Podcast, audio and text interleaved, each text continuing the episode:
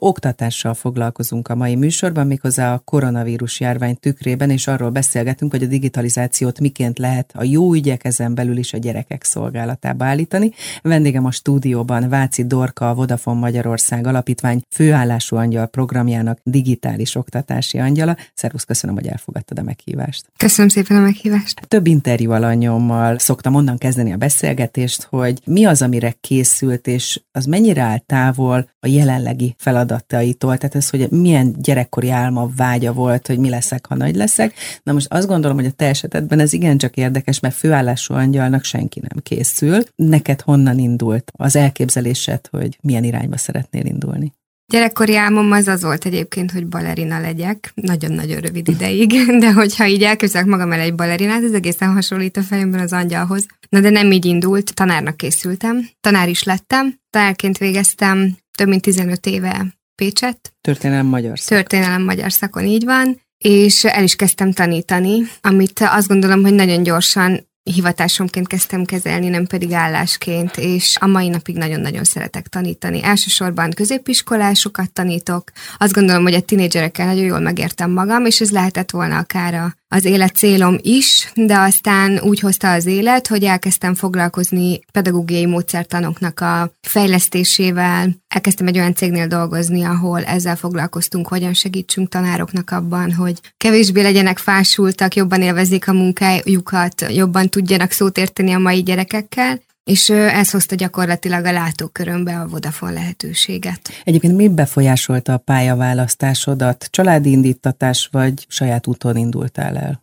Azt hiszem, hogy egy kicsit sodródtam az árral. Én egy élgimnáziumba jártam, ahol mindenki mindenből nagyon jó volt. Minden érdekelt minket, szívtunk magunkba a tudást, tehát nem volt feltétlenül egy prioritás. Én ugyanúgy gondolkodtam azon, hogy korboncnok leszek, mint hogy jogász, és aztán elkezdtem a történelem és magyar szakot, és egy bölcsészkaron alapvetően nagyon nagy nyitottsággal találkozik az ember, meg, meg, meg nagyon konstruktív gondolatokkal. És egyszerűen ezzel a sodródással érkezett a tanítási gyakorlat, és kiderült, hogy ez nagyon jól megy nekem. És miért pont a gyerekek? És miért pont az a korosztály, ami Inkább úgy fogalmaznék, hogy a fiatalok, mert próbáltam kisebb korosztályokkal is foglalkozni, és azt éreztem, hogy abban kevésbé vagyok sikeres. Viszont a tinédzserek, a felnőtt kezdemények, akiket már nagyon-nagyon jól lehet terelgetni, vagy segíteni demokratikus módon, akik partnerek tudnak lenni, hogyha az ember úgy kezeli őket, abban rengeteg lehetőség van, meg rengeteg lélek egyébként. Azt látni azért, hogy sok fiatal tanár pálya elhagyó. Mi ennek az oka?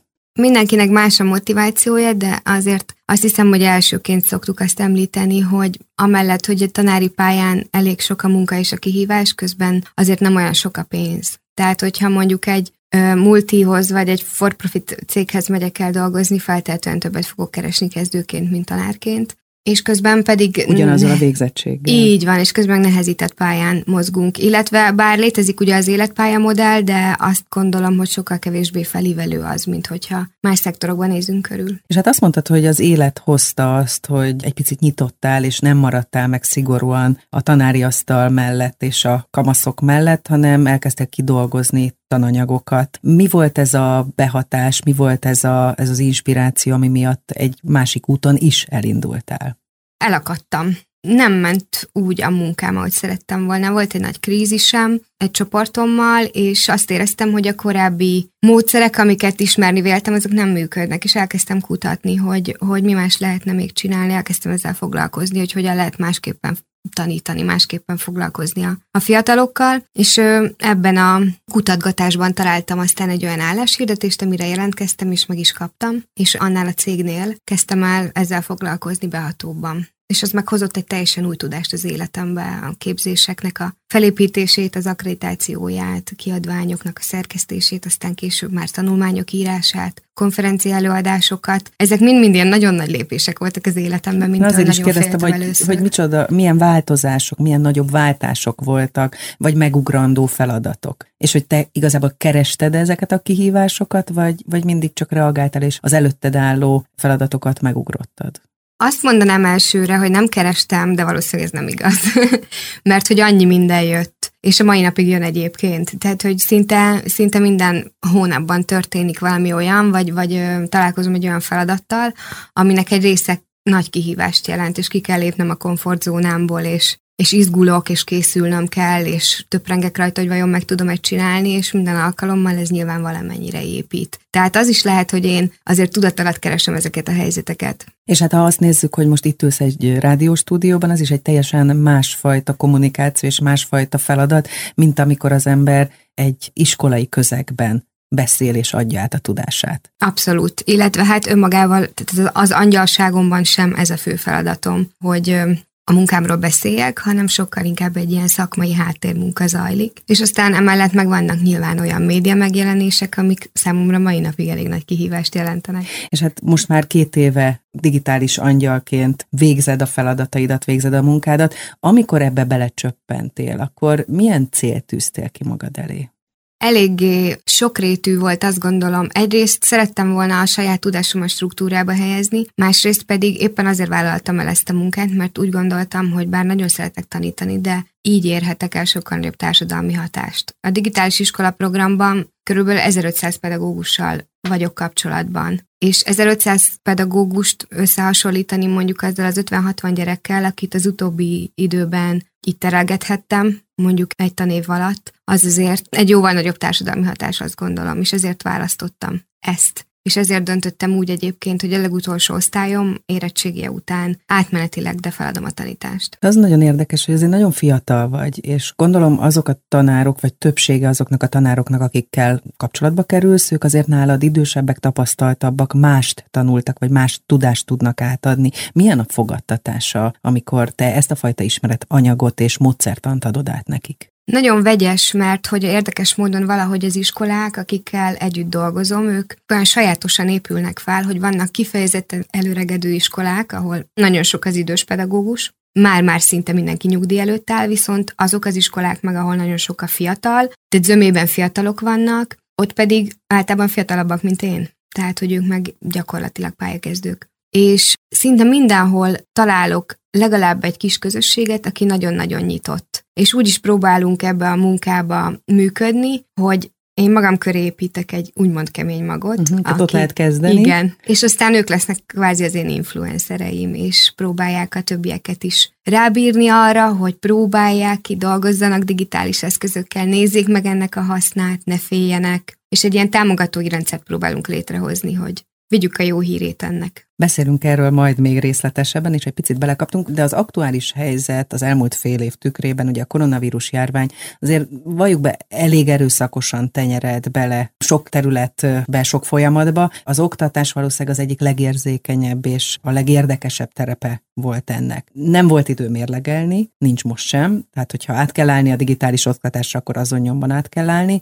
és a szereplőknek abban a pillanatban reagálniuk kellett, menniük kellett valamerre, ezt én magam is egyébként szülőként átéltem, hogy egyik pillanatról a másikra home office, homeschooling minden volt. De véleményed szerint ez a pedagógus társadalom számára mekkora sok volt? Óriási felül írhatatlan, múlhatatlan, nagyon nagy, mert, mert azok is, akik használtak digitális eszközöket, azok is a tanteremben használták alapvetően és átállni a digitális oktatásra, ez nem kizárólag azt jelenti, hogy egy számítógépen keresztül tartok én frontális órát, és írok a táblára, bár ismerünk pedagógusokat, akik ezt tették, hanem annál egy sokkal komplexebb dolog, ahol át kell alakítani a, az értékelésnek a rendszerét, ahol át kell alakítani a feladatoknak a rendszerét, a tevékenykedtetésnek a rendszerét. Tehát egyszerűen máshogy kell hozzányúlni magához a, a tudás építéshez szánt szándékkal nem szeretnék tudás átadás szót használni, mert, mert hogy azt alapvetően egy picit már nem is arra van szó, hogy idejét múltnak tartom, de Elcsépet? mindenképpen. Nem, egyszerűen arról van szó, hogy nem szabadna, hogy domináns legyen az oktatásba, mert hogy az, hogy a tanár a tudás egyedüli birtokosa, azt azt hiszem a Google Galaxis beköszönte mm. óta már kevesen gondolják így. Tehát fontos az, hogy tudásépítés történjen, aminek ez konstru... mit jelent a te fejedben? Csak hogy konstruáló értsük. aktív része a diák. Hogy ő építi fel a saját érdeklődése, a saját erősségei mentén azzal az adott anyaggal kapcsolatos koncepciót, logikai összefüggéseket, mi egyéb, és részt vesz annak a tudásnak a létrehozásában. És egyébként esetleg olyan tudástartalmakat is beemel, amit talán még a tanár sem tudott velem, ez gyakran megtörtént. Milyen jó példákat, jó gyakorlatokat említenél akár most az elmúlt fél év tükrében, ami kiemelkedően jó volt, vagy jó példa volt, és hát láthattunk természetesen olyat is, hogy sok okból kifolyólag, de volt olyan tanár, aki csak a krétában elküldte a, a rendszeren keresztül, a hivatalos oktatási rendszeren keresztül a feladatokat, és utána e-mailben megkapta a válaszokat. Tehát volt ilyen is, olyan is, nagyon nagy volt a, skála, a szórás. Két nagyon jó példám van. Az egyik az, az éppen az egyik digitális iskolánkban történt, a Vodafonnál, ahol az igazgatónő eléggé jól kiművelt volt már a digitális oktatásnak a módszertan terén, és amikor ez az egész történt, március 15-én összehívta a tantestületet, egy kisebb közösséggel kiválasztották azt az egy darab digitális platformot, amin keresztül aztán elkezdték a működést, a tanárokat felkészítették annak a platformnak legalább az alapszintű használatára, készítettek közös órabeosztást, közös naptárat, és aztán folyamatosan, amíg tartott ez az otthontanulási időszak, belső továbbképzéseken próbáltak a különböző digitális felületek kapcsán segítséget nyújtani a tanároknak, és ö, saját bevallásuk szerint a helyzethez mérten nagyon jól is működött. Nyilván vannak olyan problémák, amiket ők sem tudtak kiküszöbölni, például az eszközhiányt, vagy a, az internetnek a minőségét, de azt viszont amit tudtak nyújtani, azt magas szinten nyújtották. A másik példa, ami szintén a személyes kedvencem, nekem a párommal van egy vállalkozásom, a Vodafone mellett ez az új pedagógia, ahol módszertani tréningeket tartunk, és az erdélyi római katolikus püspökségek égisze alatt tevékenykedő hitoktatóknak, tehát lényegében hittantanároknak és plébános bácsiknak. Tartottunk a projektmódszerrel kapcsolatban egy képzést, mert arra voltak kíváncsiak, hogy hogy lehet a hittanban projekteket felépíteni a gyerekeknek, hogy izgalmas lehessen, hiszen a hittan aztán tényleg egy olyan tantárgy, ami nagyon sok gyereknek az leges legutolsó utáni a oktatásban, és olyan fantasztikus projektek születtek, hogy valami elképesztő. Tehát mindent lehet másképp és jobban megfogni, és megismertetni akkor a, a gyerekekkel, a diákokkal. Ez így van, és ehhez nem is kell, hogy digitális otthonoktatás legyen. Tehát, hogy ez igaznak kellene, hogy legyen a koronavírustól függetlenül, azt gondolom, minden egyes tanítási napra. Ez akkor viszont talán a hozadéka, a pozitív hozadéka ennek az elmúlt időszaknak, hogy picit másképp kezdtünk el tekinteni az oktatásra. Én nagyon bizakodó vagyok, de azért voltam már olyan szakmai beszélgetésben, ahol azt mondták, hogy én vagyok a húra optimista ebben a témában, mert hogy, hogy tudom azt, hogy sokaknak beletört a bicskája, és hallok nyilván olyan visszhangokat is, ahol elsősorban szülők beszélnek arról, hogy micsoda terhet rót rájuk az, hogy a tanár nem úgy végezte a feladatát, ahogy szerintük kellett volna. De ez egy olyan dolog, hogy itt azt gondolom, hogy egy teljesen új rendszerben nagyon nem tisztázottak a hatáskörök és hogy ez egy idő, mire egy ilyen rendszer hát feláll. Hát nagyon szubjektív, igen, hogy Pláne. melyik szerepkörből mit hogyan látunk. Ugye beszéltünk a digitális iskola programról, a Vodafone ilyen szempontból egy kicsit előrébb járt a többi nem érintett iskolánál, öt évvel ezelőtt hozták létre ezt a programot, azzal a célral, hogy felszámolják a digitális írás tudatlanságot. És ez fontos kimondani, hogy ez létezik, ez van. Hogyan állunk tapasztalatot szerint ezen a téren Magyarországon, milyen szintűek az egyenlőtlenségek? Mert azért te is említetted, hogy nagyon különböző különböző szinten állnak egyes iskolák, tanárok, közösségek. Sok statisztika jelent meg erről ugye az utóbbi időben. Egyrészt azzal kapcsolatosan is, hogy a magyar felnőttek, illetve a magyar fiatalok vagy diákok digitális kompetenciái azért európai átlagban inkább a sereghajtók közé tartoznak, másrészt pedig, hogy mennyi olyan fiatal volt, aki eszközök és motiváció hiányában nem tudott elérni ez a digitális otthonoktatás. Ez ez, ez egy nehéz, nehéz ügy, hogy hogyan lehet hogyan lehet azokat elérni, akik egyébként olyan nehéz körülmények között élnek, hogy, hogy sem anyagilag, sem családi támogatás terén egyszerűen nincsen arra lehetőségük, hogy foglalkozzanak a tanulással. És hát volt egy csomó olyan család, ahol sok gyereknek kellett, bizt, vagy több gyereknek kellett igen. ezt egy időben biztosítani, ez is egy nagy nehézség volt. Igen, igen, igen, igen. És tehát erre is van jó gyakorlat, vannak, vannak nagyon pozitív tapasztalatok is, mégpedig a közösségbe vetett erő. Az, hogy egy kis közösség, mondjuk egy falusi vagy egy kisvárosi iskola az ott dolgozó tanárok, a szülők, akiknek a gyerekei oda járnak, azok gyakorlatilag megpróbáltak gyűjtést szervezni azoknak a fiataloknak, akiknek nem volt eszköze, vagy nem volt elegendő eszköze. Én ezt tapasztaltam egyébként saját magam is a gyermekeim által. Nagyon fontosá vált a, a közösségépítés, a társadalmi összefogás, egymás segítése, az iskola szerepe ebben, ami egy koordináló szerep is volt, de ezt valakinek fel kell vállalnia. Igen, ez abszolút így van. A digitális iskola programban tevékenykedő iskolák ebből a szempontból kiemelkedően lelkesnek és pozitívnak nevezhetőek. Ebből a szempontból azt is gondolom, hogy ők, ők nem egy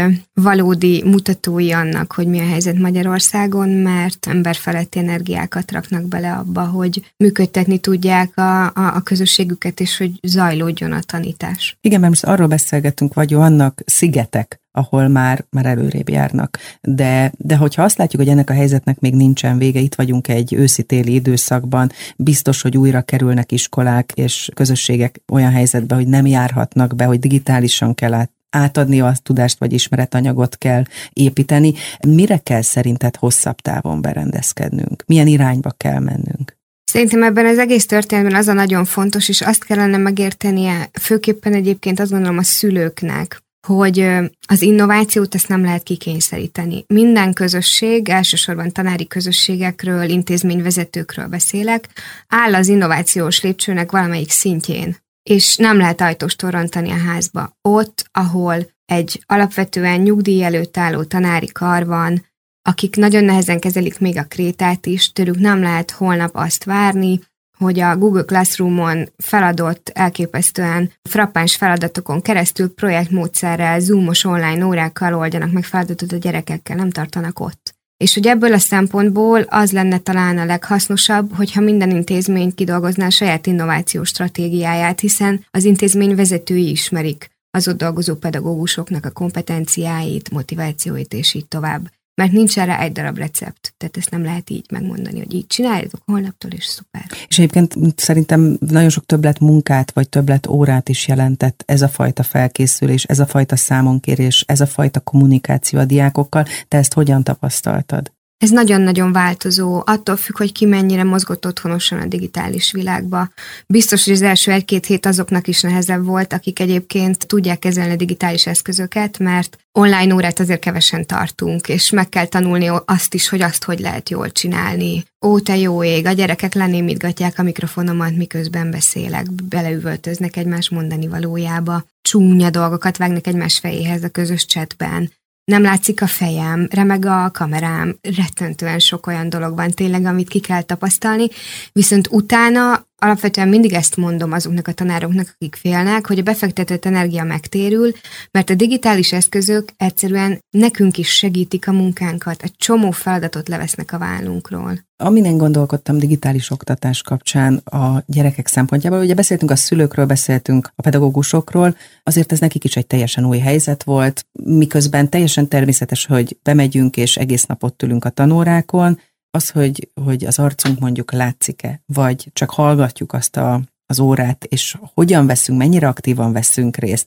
Ez nagyon nehéz volt mind a diákoknak, mind egyébként a tanároknak. Én a saját kisfiamnak azt mondtam, hogy tehát, ha ott vagy, akkor, akkor tényleg legyél ott, és, és ne sötétítsd el a képernyőt, mert az olyan, mint a kisétálnál az óráról. Tehát, hogy ezt nem tudom, hogy mennyire tapasztaltad te magad. Igen, nagyon sok olyan órát néztem végig a párom a Teams-en keresztül tartotta az ő óráit, ahol gyakorlatilag rajta kívül senki nem volt benn kamerával, mert megadták azt a lehetőséget, hogy eldöntsék a fiatalok, hogy hogyan szeretnének benn lenni kamerával vagy anélkül. Nyilván az életkor függvényében Igen, változik, azért ezt tegyük abszolút. hozzá, hogy egy kisiskolásnál vagy egy kamasznál ez teljesen más megítélés alá esik, és más komfortos. Igen. A, így van, így van, így van. Ugyanakkor azt gondolom, hogy amit és ezt senkinek nem róható fel, de mégiscsak a tavasz tapasztalataiból, ha újra nekifutnánk, vagy újra rákényszerülnénk egy ilyen helyzetnek, én mindenkinek azt tanácsolnám, hogy kezdje azzal ezt a típusú tanítást, vagy ezeket az óraszervezéseket, hogy egyrészt beszélje meg, hogy milyen szabályok, milyen a netiket, tehát mi az, le, ami... letenni az alapköveket. Abszolút. Milyen szabályok vannak az online térben, amik mások, mint élőben, és a másik pedig, hogy építsünk online közösséget, mert ami jól működik élőben, az egyáltalán nem biztos, hogy ugyanolyan jól fog működni az online térben. És egy bizalmi közegben ott, ahol vannak lefektetett szabályok, keretek, kimondott dolgok, ott sokkal kevésbé probléma az, hogy most én bekapcsolom a kamerámat, vagy sem. Az oktatás, ahogy arra az elmúlt időszak is rámutatott, ma már ugye a digitalizáció nélkül elképzelhetetlen, és beszéltünk arról, hogy iskolája, tantestülete, tanára válogatta, hogy ki hogyan élte meg például az elmúlt fél év karantén időszakát, digitális oktatását, zárlatát, nevezzük bár, hogy te március közepétől egyébként hogyan élted meg, hogyan sokasodtak a feladatok, és, és mire kellett neked adhok azonnal megoldási javaslatokkal angyalként, főállású angyalként előállnod? Nagyon szép terveink voltak erre az évre, illetve hát a következő tanévre, és ezeket a terveket gyakorlatilag néhány hét alatt kellett ezt realizálnunk. Úgyhogy azt lehet mondani, hogy már az ötletek megvoltak, és tele voltunk lelkesedéssel és ügybuzgalommal, iszonyatosan sok munkánk lett, gyakorlatilag a miniszterelnök úr pénteken este jelentette azt hiszem be az iskolák bezárását. A vasárnap estét azt már együtt töltöttük a kollégáimmal, azért, hogy összeállítsuk azt, hogy mi az, amink már van, és mi az, amit nagyon hamar a tanároknak a segítésére tudunk majd elkészíteni, és gyakorlatilag tényleg három hónap leforgása alatt egy teljes évi programot valósítottunk meg. Milyen eszközöket tudtatok hirtelen a pedagógusok rendelkezésére bocsátani? Mivel tudtatok segíteni, a kezük alá dolgozni? A digitális iskola programban egyrészt összegyűlt nagyon sok jó gyakorlat. Már csak az, azóta, tehát abban a két évben, amióta én dolgozom ebben a programban, számtalan olyan jó ötlet, feladatok, óratervek, koncepciók, projektek, témahetek, stb. érkeztek hozzánk be, amik nagyon-nagyon hasznosak lehetnek gyakorlatilag bármelyik pedagógus számára. Az egyértelmű volt, hogy ezekkel a jó gyakorlatokkal szeretnénk valamit kezdeni, úgyhogy azért, hogy ezt meg tudjuk osztani, a digitális család oldalán létrehoztunk egy új fület, az a neve, hogy tanári, és Mint ezeket, egy tanári szoba. Így van, lényegében, és ezeket a, a hozzánk beérkezett anyagokat kategorizálás után rendelkezésre bocsátottuk, ezek letölthetőek, de úgy ö, alakítottuk ki ezt a felületet, hogy ne csak letölteni lehessen, hanem feltölteni, mert hogy nagyon fontos számunkra, hogy teret is adjunk annak, hogy ez a tudás megosztás egy ponton már a mi koordinációnk nélkül működjön. Egyébként ebben a helyzetben mennyire voltál a munka szempontjából szenvedélyes, mennyire váltál ez 0-24, tehát hogy dolgozol, amikor főleg egy ilyen rendkívüli helyzetben? Hogy élted ezt az egészet meg? Nem csak rendkívüli helyzetben, hanem egyébként is nagyon sokat dolgozom, és maximalista vagyok, úgyhogy ebből a szempontból ez olyan tekintetben nagyon nehéz időszak volt, hogy nem is lett volna lehetőségem kikapcsolni, akkor sem, ha szeretnék, de nem volt nagyon rá időm. Mert felkeltem reggel, ugye be voltam lényegében zárva a lakásba, és minden, ami korábban személyesen zajlott, picit lehetett menni, kimozdulni, környezetváltozás, stb., az most ugye megszűnt, és a Skype-on, meg Zoom-on, meg telefonon éltem egész álló nap, és amikor épp nem azt csináltam, akkor megütöttem a billentyűzetet. De nyilván, amikor az ember látja a munkája gyümölcsét, akkor úgy tekint vissza erre az időszakra, hogy na ez megérte, és azt gondolom, hogy az a sok minden, amit ebben az időszakban sikerült letennünk az asztalra, és kézzelfoghatóvá vált, mint, mint segítség a pedagógusok számára, az azért valamilyen fajta elégedettséggel tölti el az embert. Most azt gondolom, hogy mindenképpen jó lenne, hogyha itt 1500 tanárról, pedagógusról beszéltünk, akikkel már együtt dolgoztok, hogyha minél több pedagógushoz eljuthatna a programotok, a lehetőségek, a jó példák. Mi kell ehhez? Ezen már akkor elkezdtünk gondolkodni, amikor a koronavírus járványról mi még nem nagyon hallottunk, mert hogy azt éreztük, hogy igazából van nálunk egy nagyon jó kis kompakt tudás, amit nagyon szeretnénk így a rendelkezésére bocsátani szinte bárkinek, nem csak annak, aki benne van a programban. Megkeresések is érkeztek iskolától, hogyan lehet bekerülni a programba. És arra jutottunk, a korábbi tapasztalataim alapján nem volt egy nehéz út ez, vagy ezt, ezt eldönteni, hogy megpróbáljuk ezt a tudást úgy közreadni, hogy ez mindenki számára elérhető legyen. Ehhez nem kellett más, mint egy e-learning platform, amire aztán lefejlesztettük az első képzésünket, amit még 2019 novemberében akreditáltattunk is, tehát már novemberben egy államilag elismert 30 órás, 30 pontot érő 100%-ig elektronikus pedagógus továbbképzéssel rendelkeztünk, aminek még így a küllemét, meg a, a... Tehát lett volna még fejleszteni való? Igen, igen, még próbáltuk csinosítgatni, tehát egy kicsit vártunk a startolással ezután, és akkor, amikor a, a koronavírus járvány beütött, akkor egyértelművé vált, hogy most teljesen mindegy, hogy ez a felület pontosan olyan szépe, meg olyan ragyogó, mint amilyenek elképzeltük. Legyen annyira felhasználó barát, amennyire lehet. Tehát, hogy funkcionálisan működött, így van, és onnantól kezdve azt lehetett mondani, hogy itt van elérhető, ezt köszönet a Vodafone Magyarország Alapítványnak ingyenesen a pedagógusok rendelkezésére bocsátotta. Mindössze egy e-mailt kellett küldeni az ügyintézőnknek, ő adott hozzáférést a rendszerhez, és elkezdődhetett a munka. De mi volt ez a munka? Mi, mivel találkozhattak a tanárok? Tehát, hogy egy picit beengedsz minket ebbe a világba, ebbe az akreditált e-learning platformra. Ugye egy e-learning képzésnek sokan mondják, hogy rengeteg hátránya van, hiszen nem lehet az impulzív előadót hallgatni, nem tud úgy épülni a tudás a kollégákkal, akikkel egy helyen ülünk. Igen, viszont két mosogatás. Bármikor végezhető. Igen, igen, igen, igen, igen. És hogy ezáltal olyan földrajzi helyekre is el tud jutni, ahonnan mondjuk nem biztos, hogy olyan nagyon könnyű lenne egy budapesti képzésre megmozdulni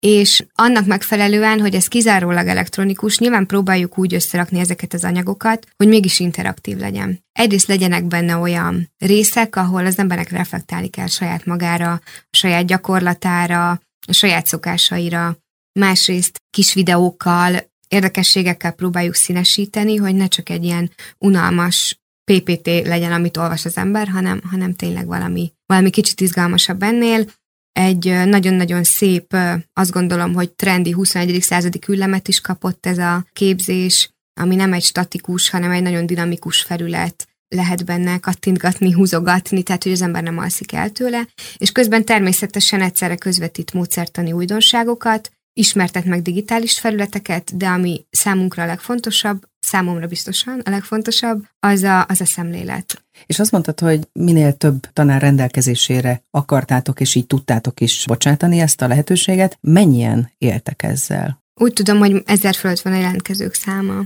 ami ahhoz képest, hogy soha nem hirdettük, és nem is reklámoztuk ezt a képzést, elég szép szám. Milyen visszajelzéseket kaptatok? Eddig jókat, eddig jókat. Amik tehát azok, akik vették a fáradtságot, hogy visszajelezzenek akár csak egy e-mailben, ők mind azt mondták, hogy nagyon szuper volt, és nagyon sokat segített, és egyébként élvezetes volt elvégezni. Talán egyetlen egy kritika érte a ház elejét, hogy hát 30 óra, de azért többet tudunk ezzel foglalkozni. Igen, hiszen egy ilyen képzés úgy van összerakva, hogyha valamelyik téma azok közül, amiket boncolgat a képzés megtetszik, akkor aztán adunk hozzá kapcsolódási pontokat, amiből aztán tényleg akár egy külön szakmát tud növeszteni magának az ember. Mennyire fontos, hogy akkor a többi szereplőt is nézzük, hogy a szülőket megszólítsátok? Nagyon fontos, hogy a szülőket megszólítsuk, hiszen a, a tanulási folyamat, ezt valamiért sokszor elfelejtjük, a tanulási folyamat ez nem kétszereplős, az nem a tanár és a diáknak az interakciója, az a tanár, a diák és a szülő hármasának az interakciója is úgy áll össze, mert hogyha ha egy szülő és egy tanár nincsen egy platformon a nevelési elvek terén, akkor ez régen rossz. Ott nagyon-nagyon nehéz igazán hatékonyan formálni egy kibomló kis személyiséget. És éppen ezért nekünk nagyon fontos, hogy ebbe a digitális átállásba valamilyen módon a szülőket is megszólítsuk. Tehát nekik is szeretnénk segíteni abban, hogy mi hozhatja közelebb az egyébként látszólag tényleg fényévekre lévő digitális benszülöttjüket a saját gyakorlatukhoz. Hát szülőként az első héten azért én is úgy éreztem, hogy, hogy egy nagy feladatot kaptam a nyakamba, és ráadásul még azt is éreztem, mintha én ülnék az iskolapadban, mert ugye az én e-mail címemre jöttek folyamatosan a feladatok, az újabb és újabb feladatok, és csak úgy próbáltam szétválasztani a home office-ba érkező munkahelyi feladatokat a, a gyermekem feladataitól. Azt gondolom, hogy szülőként sokkal jobban beleláttunk abba, hogy micsoda munka zajlik az iskolák falain belül. Tehát ez szerintem mindenképpen egy hozadéka lehet ennek az időszaknak. És ezt az együttműködést talán segíti a jövőben, amiről te beszélsz. Igen, én is azt gondolom, hogy én tudom, hogy nagyon nehéz lehetett ez, de hogy közben azt is gondolom, hogy egy picit nagyobb rálátásunk lett a másiknak a, a feladatköreire, és egyébként talán egy új leosztást is kíván, és én azt remélem, hogy függetlenül attól, hogy tanteremben zajlik tovább az oktatás, vagy az online térben, vagy vegyesen, másfajta munkamegosztás fog majd kialakulni a szülők és a tanárok között, és ezzel nem azt akarom mondani, hogy a tanároknak át kellene testálni a feladatot a szülőkre, ó, de hogy. Én csak azt mondom, hogy egy jól működő szülői közösségnek hatalmas ereje van, tehát ott működik a szinergia, és ez, ezt a közösségi erőt, ezt nagyon fontos lenne fel használni, mert egyszerűen az ott tanuló gyerekek lehetőségei nőnének meg ezáltal exponenciálisan. Beszéljünk rólad is. Arról volt szó, hogy mennyit dolgozol, hogy azért egy picit ilyen munkamániás vagy, és, és maximalista. Kikkel dolgozol szívesen? Mi az, amit elvársz, és mi az, amit esetleg nem tolerálsz? Ó, ez egy nagyon jó kérdés, és nagyon nehéz is. Azt hiszem, hogy bár ezt nem szokás bevallani, de ezért én megteszem, nem vagyok a legjobb csapatjátékos. Olyan tekintetben, hogy sokszor érzem azt, hogyha valamire túl sok időt kellene szánnom, hogy a másik megcsinálja, akkor inkább elvégzem helyette. Tehát ez nem egy jó attitűd, ezt próbálom magamból így kinevelni tudatosan, és alapvetően olyan, számomra az a legfontosabb, hogy olyan partnereim legyenek a munkában, akár a Vodafone-ra gondolok, akár a saját vállalkozásomra, akik szemléletükben ugyanazt vallják, amit én. És az, amit egyáltalán nem tolerálok, és nem tudom elképzelni, hogy együtt tudnék dolgozni valakivel, az az, aki még mindig a hierarchiában feljebb helyezi magát, tehát egyfajta tekintélyelvű módon közelít a tanításhoz. Ezzel nem tudok mit kezdeni. Már nagyon szívesen beszélgetek bárkivel erről, hogy én mit gondolok, de hogyha munkatársakat kell választanom, akkor nem őket választom. És magadat szoktad monitorozni, figyelni, hogy mi az, amit mondjuk másképp vagy jobban kellene csinálni? Igen, ez... Tehát, hogy mennyire vagy kritikus önmagaddal szemben? Ez borzasztó. Nagyon kritikus vagyok magammal szemben, meg a munkámmal szemben is, de most azt mondhatom, hogy a koronavírus járvány idején ez, ez abszolút hasznomra vált, mert hogy hogy nekem is új terep volt az, hogy online térbe kényszerültem. Tehát, hogy én is előtte kontakttréningeket tartottam, ami, ami egy teljesen más műfaj. Szembenézni, esetleg megérinteni a másikat, azonnal reagálni a jelenlévő problémákra. És ahhoz, hogy ez, a, ez az online térben való tréningezés ez így jól tudjon működni, meg kialakuljon ennek a rendszere, ahhoz nagyon-nagyon önreflektívnek kellett lennie, és azt gondolom, hogy most már úgy, ahogy be, bejáratódott a rendszer. És hogyan állsz a hibákhoz, kudarchoz, a sikerhez? Az a, az egyik legfontosabb mantrám, hogy a kudarc meg a hibázás az egy újabb lehetőség a tanulásra. Az embernek a saját életében a legnehezebb ezt azt gondolom, hogy így foganatosítani, tehát hogyha bemegyek egy diákcsoportba, vagy mondjuk felnőtteket képzek, számomra ez az alapvetés, és mindenkit megnyugtatok azzal kapcsolatban, hogy semmi probléma nem sikerült elsőre, neki futunk újra. Megnézzük, hogy mit lehet másképpen csinálni, és így tovább. Ha én magam hibázok, nem szoktam ennyire kegyes lenni magammal. De természetesen azért megpróbálom én is valamennyire adaptálni ezt, hogy nem is tudom, hogy fel tudjak rendesen állni azokból a dolgokból, amik esetleg nem úgy sikerülnek. Van, vagy volt esetleg példaképed, mentorod, aki téged segített? Vagy aki téged húzott, inspirált? Van egy csomó olyan szakember, azt gondolom, olyan gondolkodó, akire én nagyon felnézek. Én végeztem pszichológiát, és számomra a pozitív pszichológia volt a leginkább az a fajta áramlat, amit a tanításba is be tudtam emelni. És azok a kutatók és azok a pszichológusok, akik alapvetően a pozitív pszichológia alapjait letették, ők nagyon közel állnak a szívemhez. De olyan mentort, aki engem vezetgetett volna ezen a szakmai úton, és mondjuk le tudtam vele ülni egy kávéra, vagy ilyesmi, olyat nem tudok sajnos mondani. Vagy hál' Istennek nem tudom, hogy ez jó vagy Mert rossz. egy új úton jársz. Igen. Tehát ez mindenképpen egy, egy üzenete ennek, hogy ezt, a, ezt az utat neked kell kitaposni. Hogyan tudod a munkádat és a magánéletedet egyensúlyban tartani, és mennyire mosódik össze, vagy mosódott az elmúlt időszakban ez össze? Lévén, hogy ezt a céget a párommal csináljuk, az új pedagógiát, így azt mondhatom, hogy gyakorlatilag semennyire, tehát hogy nincsen, nincsen ilyen szempontból egy nagyon éles határ. Egyrészt, hogyha nem is feltétlenül mentorra, de inspirációra kell gondolnom, akkor nyilván rá tudok gondolni, hiszen együtt építjük a, a gondolatainkat, meg az ötleteinket. Másrészt nincsen olyan pillanat az életnek, amikor valakinek ne jutna eszébe valami, és lehet, hogy éppen egy filmet nézünk, vagy vacsorázunk, vagy, vagy nem tudom, sétálunk valahol, és, és hopp, egyszer csak azt veszük észre, hogy már megint munkáról van szó. Persze igyekszünk figyelni arra, hogy azért, azért jusson mindkettőnknek ideje a feltöltődésre, hogy foglalkozzunk egymással, hogy bizonyos helyzetekben nem vesszük elő a telefont, de újra és újra erről kerül ez a téma, mert egyszerűen nem, nem tudja az ember kikapcsolni. Milyen tervezéssel mész neki a következő időszaknak? Ugye arról beszélgettünk itt még a felvétel előtt, hogy pontosan ugyanaz, mint ami a márciusi időszakban volt, jelenlegi tudásunk szerint nem várható az iskolák, a pedagógusok életében. De mit prognosztizálsz, mennyire látsz előre, mi várható? Arra jutottunk ebben a, az elmúlt fél éves időszakban a Vodafonnál, hogy azt a tudást, ami felhalmozódott, azt valóban szeretnénk kinyitni, annak érdekében, hogy bármi is történjen, legyen akár kicsit hibrid oktatás, helyenként így, helyenként úgy, vagy, vagy esetleg, ha a legrosszabb esetben újra mindenki otthonról kényszerül tanulni, akkor is tudjunk minél több embernek segítséget adni, és ennek érdekében a szülők számára is fejlesztettünk két képzést, a digitális szülőképzést, ez még egyelőre a munkaneve, majd meglátjuk, hogy mi lesz a, a, a végleges neve, amiben a szülőknek is szeretnénk abban segíteni, hogy hogyan tudják egyrészt megérteni a, a gyermekeiket, akik folyamatosan valami eszközön lógnak, másrészt, hogy hogyan tudják őket segíteni az olyan sarkalatos helyzetekben, mint amilyen volt mondjuk a tavaszi is. Tehát, hogy hogyan tudnak egy picit ők maguk is digitálissá válni, úgy, hogy egyébként az egészségüket megőrizzék. Ugye most főállású angyal vagy, ami egy nagy feladat, de egy nagy lehetőség is egyben. Erről beszéltünk végig, hogy milyen lehetőségek, tervek vannak. Mennyire tervezel hosszú távra, mennyire látsz előre, és mivel lennél elégedett mondjuk itt egy pár éves távlatban?